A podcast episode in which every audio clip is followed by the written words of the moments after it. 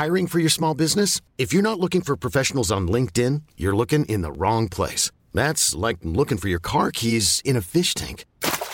LinkedIn helps you hire professionals you can't find anywhere else, even those who aren't actively searching for a new job but might be open to the perfect role. In a given month, over 70% of LinkedIn users don't even visit other leading job sites. So start looking in the right place. With LinkedIn, you can hire professionals like a professional. Post your free job on linkedin.com/achieve today.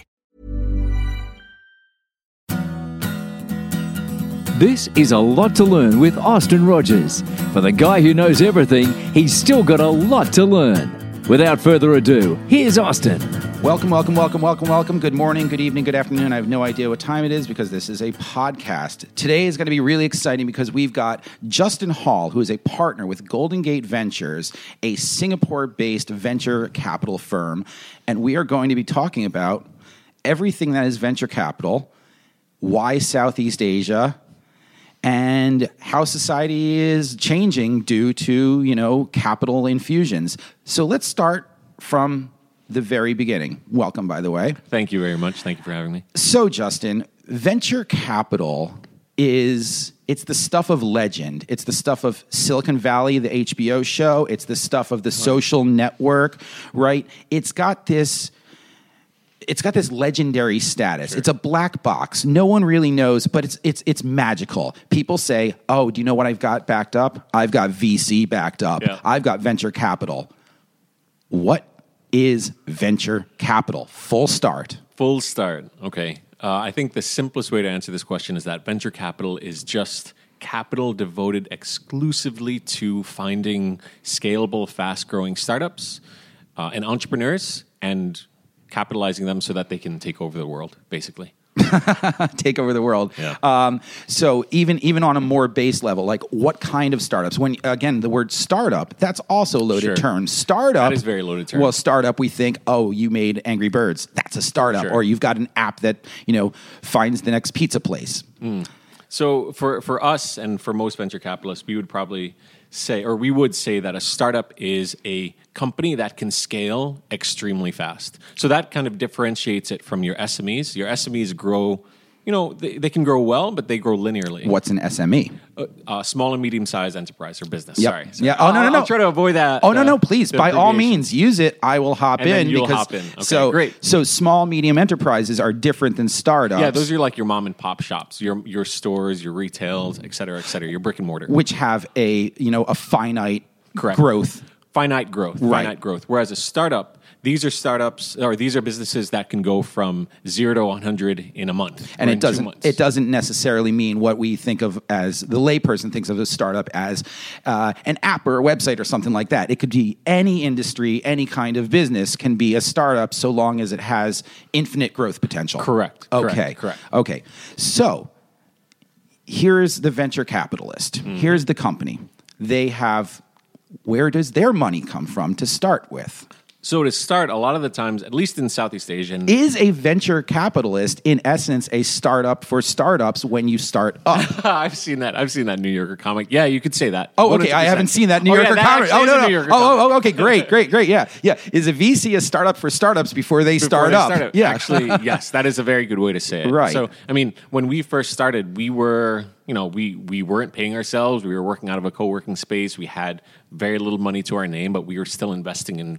other entrepreneurs, other very early stage startups. So yes, VCs are like that. Right. And when you're investing, so this is I'm assuming you and your partner's own money because you're working in a WeWork space or something like that or a share space. So this is your own money. You're not paying yourselves, and you're targeting likely companies that you feel have growth potential. Sure. It's actually. Everything that you said was true except for the first part in that it's our money. A lot of the times investors are not investing their own money. We are, in fact, raising money from other investors. Other investors are giving us their money to put into startups that we find, to put into entrepreneurs that we find. Right. I understand that. I was in the genesis beginning. Correct. Yeah, in the very beginning when it's just you and your 3 or 4 partners and you're like, we're going to start this. Where does that initial money come from? That actually came from angels as well. So, in the beginning... And maybe we're different from other VCs, but actually most VCs, when they start out, they're raising from high net worths, they're raising from angels, they're raising from other people that say, here's $100K, check, here's $1 million, invested into startups on my behalf. So even in the beginning, VCs are actually still investing other people's money. Right. And obviously your team has to have the track record. Correct. Yes. So you've come from a diverse group of guys, so each one has a different targeted industry, or does a VC firm operate on a greater philosophy, or does it So what you'll see is many VCs operate according to a thesis or theses, where they have kind of an idea in mind, or certain industries are growing, or they will kind of blow up, or certain other industries are kind of trending down, so what's going to replace them? And so investors will operate according to these theses and say, all right, there's this company that fits into what my understanding and narrative is for this geography or this market or this industry, and so I'm going to invest.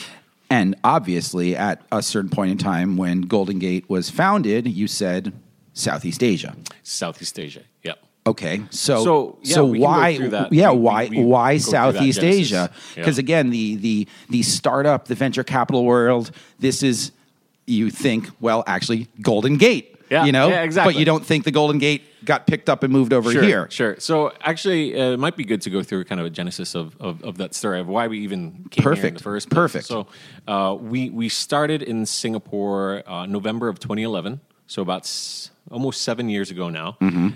The founding partner, Vinny Lauria, he had started two companies with his other partner, Paul Bregiel, in the Valley. And they sold it, and they said, all right, we have a little bit of money. Let's just travel. Let's just go around the world. Let's explore. And Vinny Lauria, with his wife, Christine Lauria, they first hit up Southeast Asia. And when they were here, Vinny, kind of with his startup hat on, he saw that there was tons of startups on the ground, just so many good startups coming up, tackling problems that, to an American, we would not be familiar with whatsoever. And he said, these are really good investable companies. What's the VC landscape here like? And it was empty. There was no investors out here 7, 8 years ago. Like, and very, very few. Because it's just a cultural? It's just new. Oh, no, it's not a cultural thing whatsoever. It's just the venture capital industry, it takes a long time to evolve, especially organically, right? Right. When people think of the Valley, they think, oh, that it's always been like this. But, it came up about 50 years ago, and it was a very... Right, when like Hewlett and Packard went into a garage, right? And then that's it. Like government involvement, military involvement, and there was the confluence of different factors, and then you suddenly had this evolution of the VC industry in the Valley. That hadn't occurred yet in Southeast Asia, or in Singapore maybe 10 years ago. So Vinny arrived and he said, oh, there's really not much here. At least on the venture capital side. So he spoke to his colleagues, he spoke to investors in the States, said, there are great companies here, I can refer them to you. They're blowing up, they're going to do extremely well. And to most of those investors, they said, this is too far out of left field for us. We don't even know where Singapore is on a map. How do you expect us to invest in it? And so that was the start of the idea of Golden Gate Ventures. You used a VC philosophy to found the VC. You targeted a weak sector, and you exploited that weakness. And that's what most investors do. They look at an industry or a market or a sector that says, this is undercapitalized. There is opportunity here. There's potential here. I'm just going to get started. I'm going to build a fund for this. So Southeast Asia has a different breed of startups that you said an American would never, it wouldn't even occur to them without, if it's not clients or competitors or anything, without what sort of industries have emerged here that a venture capitalist would look at that just wouldn't even either A, be relevant in the United States, or B, or B, be thought of yet in the United States. So it's more taking advantage or a reflection of consumer behavior, right? So I think I can start with that. In the United States, the way consumers came online was a very linear growth, or a very linear pattern from desktop, like PCs, like I had a PC growing up, into mobile phones. In Southeast Asia, they completely leapfrogged the PC. There are PCs here, but in terms of the universality of the internet and democratization of internet in Southeast Asia, they immediately went to the mobile phone. And so when you have a mobile phone, people don't really think about this or are aware of this, but when you have a very small screen, very small form function of the phone. You want to do as much as you can on this phone as opposed to a desktop. Like the smaller screen, the functionality might be a little bit less robust than a PC. And so that's kind of reflected in the apps that are developed or the user experience or the behavior on a phone versus an American consumer in the States. Right. So a very good example for this would be Carousell is a peer-to-peer used goods marketplace for the phone. So it's kind of like a Craigslist for the mobile.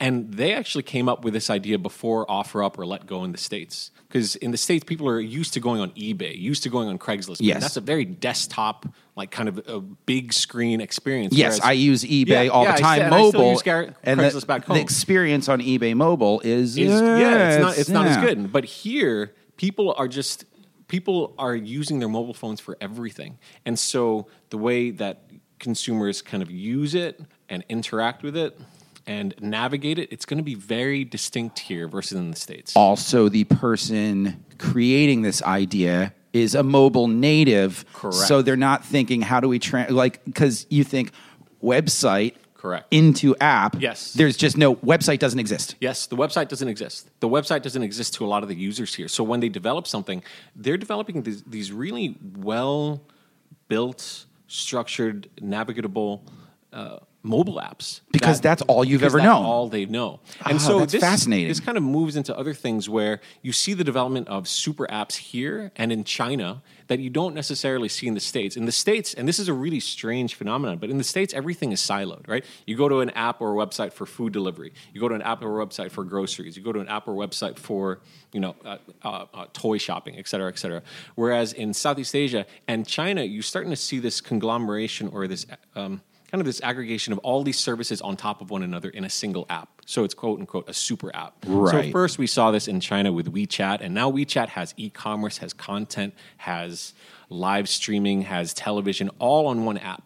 And again, this goes back to what are consumers kind of comfortable with. You have this one phone, this one app, and you use it for everything. Whereas in the States, you have a desktop, and there are a proliferation of different websites doing different things. It's not the same here. Right. The second page of my phone is folder upon folder upon folder of clustered themes of apps. Correct. Why can't we just I've got one folder called Around Me. Yeah. So that's the one where my Lyft is and where my Get is in Asia and where that's also the where my Seamless Web is and my Fandango for my movie tickets. Yeah. That's all in one folder of 14 apps. Correct. Whereas here in Southeast Asia and China, it's one app. And I'm getting my movie tickets, I'm ordering the pizza, and the car's on the way. All on the same app. God, that's amazing. Why can't we do that? It's and I think it just goes back to how consumers evolved over time. Like, again, in the States, we went from desktop into mobile, and so we wanted to keep that same pattern, right? But different distinct websites or different distinct apps for different things. Now, why... Okay, we're going off topic here, but this is actually interesting. Why aren't the hardware manufacturers, the Apples and the Googles, why aren't they creating an integrated one-touch thing where you don't have to go into the app ecosystem? Or do you make so much money in the app ecosystem that they'd be sort of eating their own tail if they start... I mean, you actually do have companies in the United States that are trying to do this. Like Facebook Messenger is trying to do this. Facebook is trying to do this where there's a marketplace, where they're trying to build a wallet in Messenger, where they're trying to do a lot of content, digital media. Okay, yes, right? I've rarely used those. Rarely used it, yes. Correct. You've rarely used it, and that's kind of a good indication that perhaps the way of doing business or the way of interacting with the internet in the States or in the West is very, very different than it is in the East, in Asia, for example. Kind of Snap went through this weird story where the founder, he went out to China and his eyes were open to how consumers interact with digital media there, and he tried to implement it to Snap when he returned to the States, and the features bombed. People did not like to use it. There was this big controversy, I think 6 or 9 months ago, where he implemented these changes based off one trip to China, and American consumers absolutely hated it. So what we're experiencing in at least developing economy, I mean, Singapore is obviously developed, but at least developing Southeast Asian economies and economies like China is, if you have legacy technology, you're actually at a distinct disadvantage 100%. Because when you start with when you start on the bleeding edge, everyone else has to play catch up because you know, how many, you're from Brooklyn, right? Yeah. How many different Nokia phones did you have, right? Exactly. How many of the little, by the way, they were awesome. Bricks, yeah, the little bricks. Indestructible bricks. Oh yeah. Charge it once every, I don't know, 11,400 days, right? Great. And, you know, T9 in your pocket, right? The snake game. Oh, the snake game. Yeah. That. And I had this really cool LG phone. It was LG. It was silver and it was metal. And it had this, those are the fancy ones. It had the slide. Those are great. It had this slide mechanism, like the Matrix, and it closed with like the solidity of like a Mercedes Benz door, and everyone's like, do "That is amazing." now everyone's like, "Is that one mine?" I can't tell if it's a black iPhone with a case on it. All the same now. Yeah, yeah. No, anyway, we digress. Yeah. So when you start on the cutting edge, the people who were saddled with the legacy technologies are at a distinct disadvantage. Yeah, and that's why. That's why Carousell was kind of an eye-opener to not only other investors, but even to us. When we in the beginning, we were just like, "How are you going to compete against Craigslist, or how are you going to compete against the local Craigslist, which is called Gumtree or OLX?" Like these are really well-established competitors. And the founders, to their credit, they said, "No, we're going to create something mobile. We're going to create something that users on the ground here already know and are familiar with, and we're just going to roll out that way." And they were extremely successful. And then you had companies like OfferUp and LetGo look at Carousell. These are Western companies. Look at Carousell and say, "Oh shit, we should do that. We can do that." Right. And now they are mobile-centric platforms in the United States that took a page out of companies here in Asia. Right. So basically, we just have to have the over 40 population die off in the United States. Maybe that's it. So now, venture capital as an industry, not just specifically Golden Gate. Sure. There's vast sums of money going around the world right now, and often to me, it seems that. Okay, so I got my startup, and then I sold it out, and then I founded a venture capitalist company, and which to give to a startup to sold out. Where did the money start, and where is it going to end? Is this a giant pyramid? Oh, pyramid scheme. I didn't use those words, but you note that these kids founded this awesome app, and they sold it for $2.1 billion, and then they're like, we're going to take our $2.1 billion and start a venture capitalist firm, and they're going to start a venture capitalist firm, and they seed fund a cool app that then they sell that create. And I'm like, wait a second, where did it start? Where's all this coming from? I mean, I think the cynic's point of view would be like, where's all this wealth coming from? Where's all this money coming from? But I mean, to the people in the space, to those entrepreneurs, to those investors, I mean, wealth in our mind is always being created. Value is being created here. When again, speaking for Indonesia or Singapore, when you had an ecosystem where you had a market where there was no way to pay for goods online, or there was no way to have any goods delivered to your door or get a taxi, or there's so much opportunity that's being untouched. And so when you have these entrepreneurs and startups tackling this problem, you're giving value to consumers on the ground that they didn't have 10 years ago. And there is the generation of wealth. It's maximizing consumers' opportunities. Yes, and that's where we're kind of 10 years ago, let's say the venture capital and the startup ecosystem in Southeast Asia was very much in its infancy. Right now, to borrow the same terminology, like prepubescence, right? We're kind of growing into a really viable market. We're still young, but there's capital. There are really, really strong companies here on the ground. You just need to give us a few more years, and then we're going to explode. So, okay. This is an opinion piece. Is venture capital a democratizing force, or does it run the risk of over-consolidating, because the venture capitalist wants to look at, one thing and then maybe bundle it with another, and now we've consolidated something rather than having this fragmented democratic ecosystem? Or does it go both ways? I think it goes both ways. I think you do have a tendency to have this consolidation or this aggregation of wealth, but there will be investors that see that as an opportunity, that so much capital is being overspent or overfinanced in this market or this industry. We need to look elsewhere. We need to look at different technologies, different markets, different geographies. That's where the opportunity is. And so I think that there is this kind of tendency to overfinance things, over-engineer things, but then there are always those few investors or entrepreneurs that see, oh, there's something else there. And that's where the democratization occurs. So it kind of goes in ebbs and flows. I got it. Yeah. You see something, you see little bubbles, yep. and you see yep. them getting bigger, yep. and you go, I got to find a new bubble, yep. and then also I got to get out of that bubble before it gets too big. Yeah. Correct. Yep. Oh, okay, I get it. So it is legitimately spreading the wealth around, because 100%. You've got the kid in his basement who develops the cool app, and yep. he's thinking outside the box, and then yep. you go, here we go, kid, let's get this started. Yeah.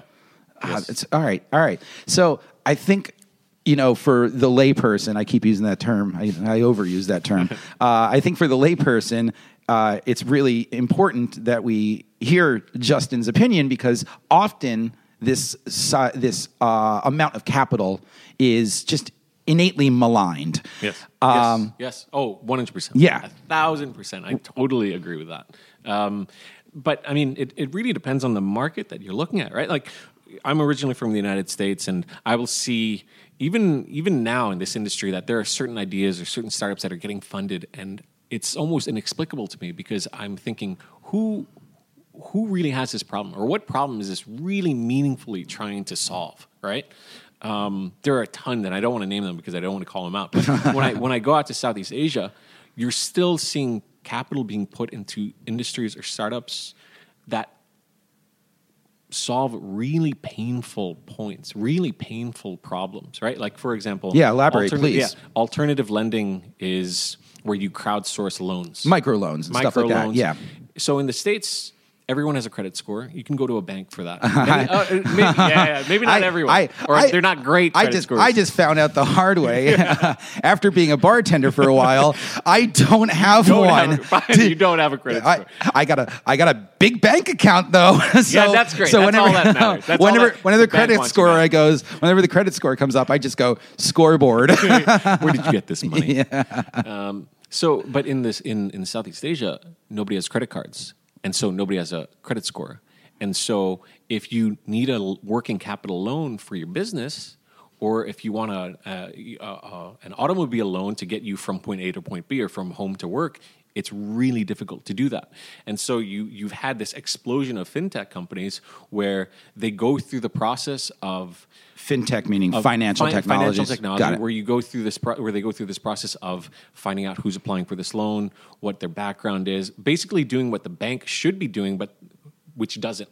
And so now you have this explosion of capital going towards companies for going towards SMEs or individuals for consumer loans or payday loans, working capital loans that just did not exist 10 years ago. And this, to me, is a really big opportunity, that you are doing something that the banks cannot or did not want to do 10, 15 years ago, and now it's being taken over by startups. And they're going to pay. And yeah. Because decades down the road, where's the bank? It isn't. Correct. It's our mobile ecosystem and microloaning. Yeah, but you'd be surprised, because now what these fintech companies are doing, before they were crowdsourcing these loans, but now the banks are saying, we have all this capital, we have all this money, we don't know what to do with it, just loan out our money. So we'll give you $10 million, $15 million of our money. We won't loan it. You loan it for us. And so you're starting to see, again, this is what happens. This is what we're starting to see, where you see synergies arising that the institutionals or the traditional corporates just didn't really realize. But now they're seeing it now. If not seeing it, at least they recognize that they are not capable of implementing this. Yes. Yeah. So they automatically will defer to someone who is much more wise than them. Much more wise, or they know what they're doing. They understand how to navigate the digital space much better than them. So I guess that goes back to this venture capital world is not as closed circuit as we imagined, because there is injection of cash from what we call the more traditional industries as they recognize that they are vulnerable. Yes. Yeah. There's a huge influx of that. I mean, many times when VCs raise, they're raising from corporates. They're raising from industries that want to have a better understanding of what's happening on the ground, so they can be better prepared for it.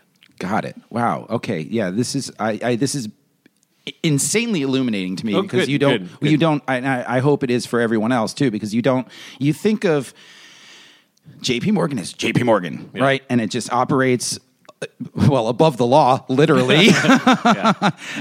Jamie Dimon is a dickhead. By the way, there goes my... there goes your sponsor. Well, I still bank with Chase because there's one on every corner and an ATM in every Duane Reade. Actually, there's Citibank and Duane Reade's now. Yeah, which, well, I don't know. I can't remember the last time I've used an ATM. So who... Well, there's another thing. When's the last time? Yeah. I mean, yeah. Where was I going with this? Other than J.P. Morgan Chase is a criminal. I don't know. Where were we on this? Oh, yeah. So the other vulnerabilities in not vulnerabilities. What's the term you use for a market opportunity or a niche opportunity? Just market opportunity. Okay, there you go. There you go. Yeah, so we've got micro lending in Southeast Asia.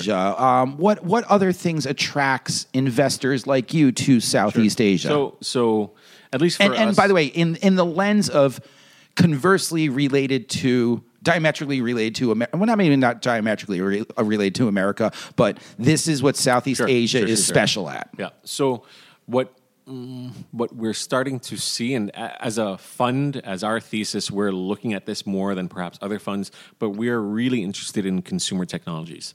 So for us, this is a young, fast-growing economy, fast-growing market. The first people to come online, they're not businesses, they're not traditional corporates, they are consumers. They are people that are getting their smartphone for the first time, and are being exposed to this entire universe of internet-enabled devices and apps and services. And we are investing in companies that are doing that are consumer-facing. And that could be, for everything for wanting to pay for something online or shopping for something online, consuming content online. We're looking at that space, consumer-enabled services and products. Got it. And anything more specific too, because consumer enabled. Sure. Like, but that's the point. If it sounds broad, it is. Oh, because again, it's literally the whole world. You know. Yeah. But in Southeast Asia, again, in terms of familiarity and exposure to this area is decades behind in terms of exposure to these kind of new products and services, right? I think in the United States we started coming online like in the mid 90s. I think this area is the dial up, and here they're in many respects they're only just coming online now in the last 5 to 10 years, and so really if it's been done in the States, it hasn't been done here. And you could say the same for India and same for China.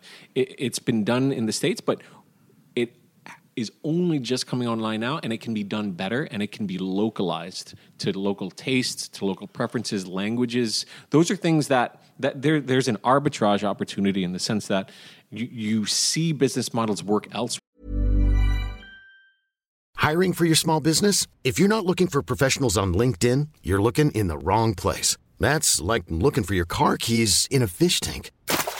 LinkedIn helps you hire professionals you can't find anywhere else, even those who aren't actively searching for a new job but might be open to the perfect role. In a given month, over 70% of LinkedIn users don't even visit other leading job sites. So start looking in the right place. With LinkedIn, you can hire professionals like a professional. Post your free job on linkedin.com/achieve today. Hi, I'm Daniel, founder of Pretty Litter. Did you know cats tend to hide symptoms of sickness and pain? I learned this the hard way after losing my cat, Gingy. So I created Pretty Litter, a health monitoring litter that helps detect early signs of illness by changing colors, saving you money and potentially your cat's life. Pretty Litter is veterinarian developed, and it's the easiest way to keep tabs on your fur baby's health right at home. Go to prettylitter.com and use code ACAST for 20% off your first order and a free cat toy. Terms and conditions apply. See site for details.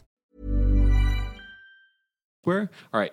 Which of these business models will work in Southeast Asia, and what needs to be done to localize it so that local consumers understand it and want to use it? Right. Because, for those in, the United States or Western Europe, Western Europe has a wide range of languages. Yeah. But culturally, the identity, other than France and Germany invading one another, are pretty much, it's similar. Yeah. And the United States, has...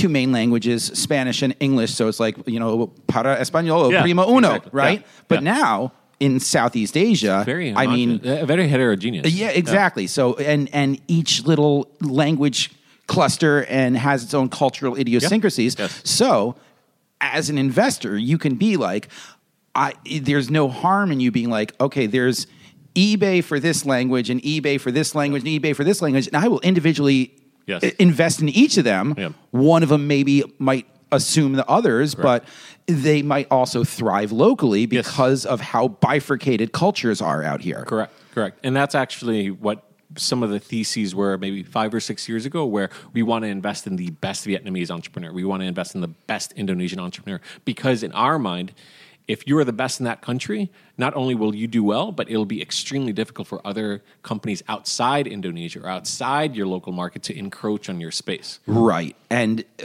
while you guys are, I mean, you're not DFI, you're not direct foreign investment, but you have faith in the homegrown. Yes. You'd 100%. Yeah. And many funds, whether they explicitly state it or implicitly do it, we want to invest in local entrepreneurs. You don't want vultures. You're not going to invest in a vulture in Silicon Valley to come out and do it here. Those guys never do well. They don't. Because they approach this market. So there's a lot of this neo-colonialist perspective. Oh, there's a lot of neo-colonialist perspective in Singapore. Yeah, oh, boy. Yeah, exactly. Crazy Rich Asian. We just have that come out. We'll mute this afterwards, and we'll go into my opinions on the neo-colonialist atmosphere of Singapore. So, but I mean, and we've had. By the way, I'm getting kicked out of this fucking country right after this podcast. The government's already listening. You know, I haven't sworn on my podcast yet in like 8 interviews or 10 interviews. But I'm getting fucking kicked out of Singapore. I'm glad that I could incite that in this one. So I mean, but we've had tons of conversation with the entrepreneurs where they say, "Oh, I'm not doing that well in my home market, but Southeast Asia's new. I'll just go there and I'll be the number one there." And it never works out that way. Never works out that way, because we had this one conversation. It was with a European company, and they were doing. I won't mention the space, but the European company, they wanted to come out here, and I said it's going to take you at least 2 years to even understand the market before you can kind of capitalize on what you're trying to do. And he ended up coming out here and just bombing completely. This is an extremely complicated space. Like, you're looking at 6 or 7 different markets, regulations, languages, culture, religions. It's really tricky to just break out here and expect to do well. What you do It's also really presumptuous. It's extremely presumptuous. To be like, you know what, I could do it better. Yeah, I can do it better than the locals. Britannia. We'll bring electricity and the internet over. Exactly. Like, he made the trains run on time. There's a hint of that. And it's just really frustrating to hear that. Like, you guys can kiss. I got you. But what you do see a lot of funds now looking at is really strong entrepreneurs, and this is a kind of an interesting phenomenon. We call them sea turtles.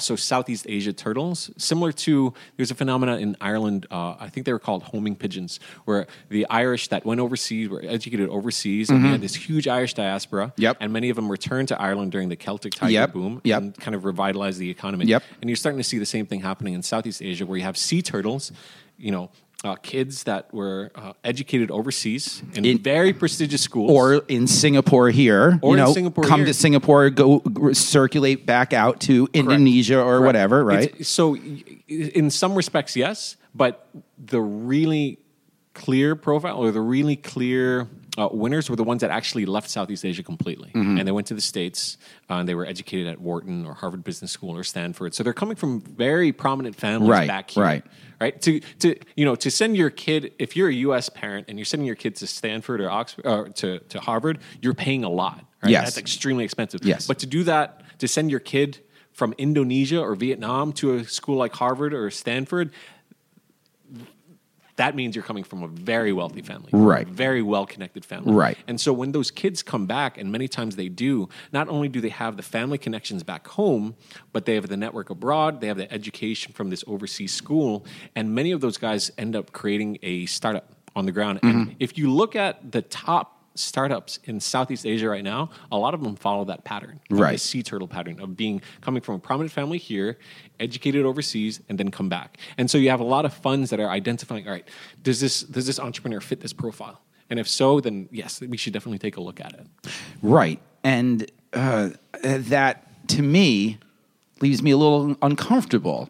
It sort of smacks of the Raj. Sure. You know, it smacks of colonial Britain, you know. Yep. We're going to create a bureaucrat class by sending Indians back to educate in Britain to come back to create the bureaucrat class of India while we still rule from... Correct. And this goes back to what I said before in terms of this kind of ebb and flow and the democratization of venture capital. Like, there are some...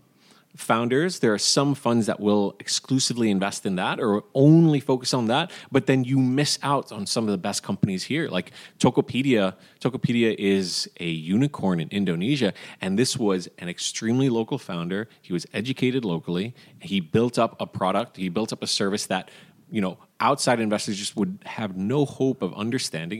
It's a marketplace. It's an e-commerce marketplace for Indo.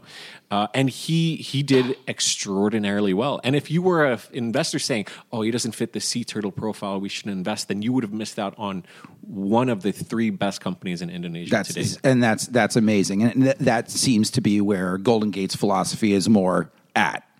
I mean, of course, don't get me wrong. If you see that Harvard, Wharton guy come back and you got a good product, you're going to be like, oh, damn straight, we're going to hop on it. Yep. But you're not cloistered in that opinion. We're not cloistered to that at all. Yeah. So what can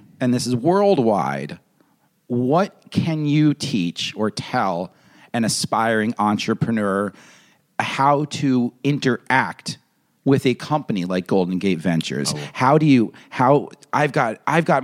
Everyone's got their once in a million idea, but there might be the once in a million idea. Sure. How does someone, you know what? I can't even extrapolate what I'm trying to convey. No, how do you do it? How do you do it?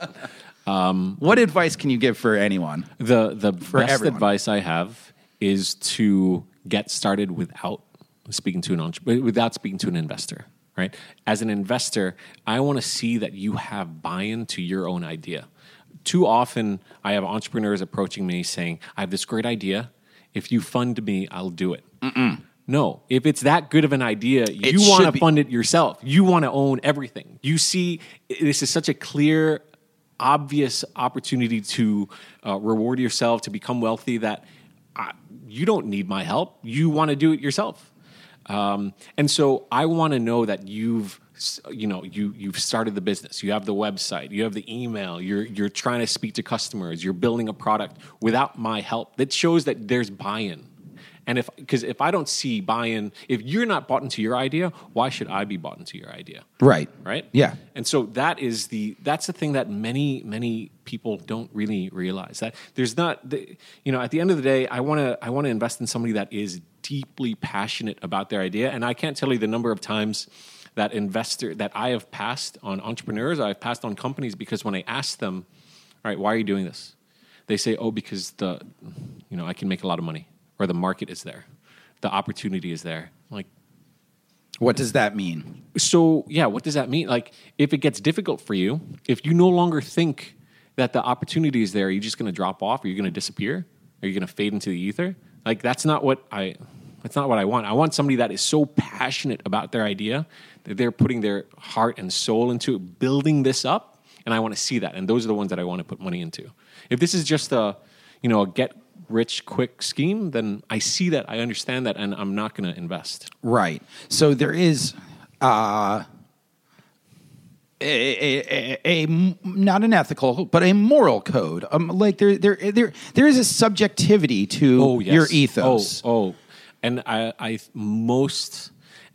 have many investors and many funds that are trying to pull away from that and try to be almost exclusively quantitatively driven in their decision making. Right. And I think that's certainly helpful, but ultimately, at the end of the day, you are, especially in the early stage side, you're investing in people, right? You need to understand what motivates them, what drives them, if they have a chip on their shoulder, if they're trying to prove something. You have to suss that out, and I don't think that's captured in numbers. I don't think that can be quantitatively derived. Right, and it also can't be derived by looking at, the management profile. Yeah. Because you need to talk. Is this person going to be a good leader? Yes. Because if they're going to be a good leader, then, well, now we've got some money behind it. Yeah.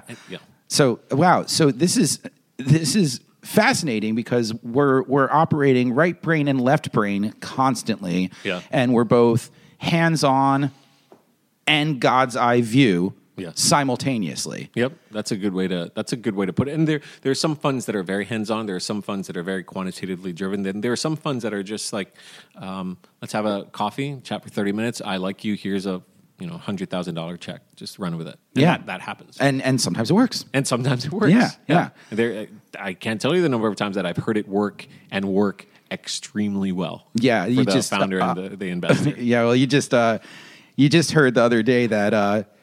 The Bezos family may be the second richest people on Earth. On Earth. Yeah, yeah. because I'm not going to get into this. Yeah. I'm not going to get into this, but like Jeff Bezos, I pulled myself up from the... No, you pulled yourself up with a $250,000 loan from your parents. Exactly. Whose parents have $250,000? Yeah, exactly. Just be like, here you go, son. This will be worth it. Everyone talks about that picture about him in the office, like working late night. And I mean... And by the way, we know he's a gangbuster, but... There are opportunities there that maybe other people would not have. Yeah, exactly. So... The aspiring entrepreneur, they've got, you gotta embody the person, but you also have to, you gotta embody a personality, but you also have to embody the fact that you love this. Yep. This is what Golden Gate Ventures wants to see. This is what at least ones who run in sort of your code want to see. Yes. You want to see a person behind it. And it's good that you say your code because that's entirely true. There are some funds that operate on very different theses, very different ideas as to what constitutes a founder that they want to invest in. Well, I'm very glad that I spoke to someone from a fund like yours rather than, again, I'm pretty opinionated, but what seems to be almost mercenary to me. Yeah.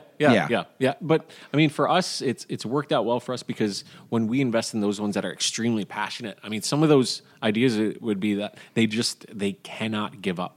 Like they're so passionate about this idea that even if it gets extremely difficult for them or they're running out of money or the market is much more difficult than they expected, they cannot give up. Because they have something to prove. They want to prove their naysayers wrong, or they know that this is so painful enough that they're willing to overcome any obstacle that gets thrown at them. And, well, clearly your track record speaks for itself, because July you just landed $100 million more, huh? So we had our first close. We didn't have... That wasn't the... We're aiming to close $100 million, so we had our first close. Got it. Yeah. So... I mean, we're doing well as a fund. Our first fund was, relatively small. That was back in 2011. We had our second fund in 2015. Our first fund was 2012, excuse me. Second fund was 2015, and now we're raising our third fund. This has been fascinating. This has been amazing. It's really great to hear something, from my post-capitalist quasi-Marxist perspective. When I'm like, is post-capitalism really good? I don't know. Was capitalism good? I don't even know. It's actually inspiring, and I hope it's inspiring for others to hear that there is a way to do good in the world, and generating wealth is not necessarily a bad word because it goes around. Yes. And I think if the world is wealthier and healthier, I think everyone's better off. And agree. I'm not going to completely go say Golden Gate Ventures is doing good work, but Golden Gate Ventures is doing great work. Yeah. This has been incredibly enjoyable. Ladies and gentlemen, Justin Hall, partner at Golden Gate Ventures. I think we should be looking for great things from them and great things from Southeast Asia. Great. Thank you for having me. Thank you very much.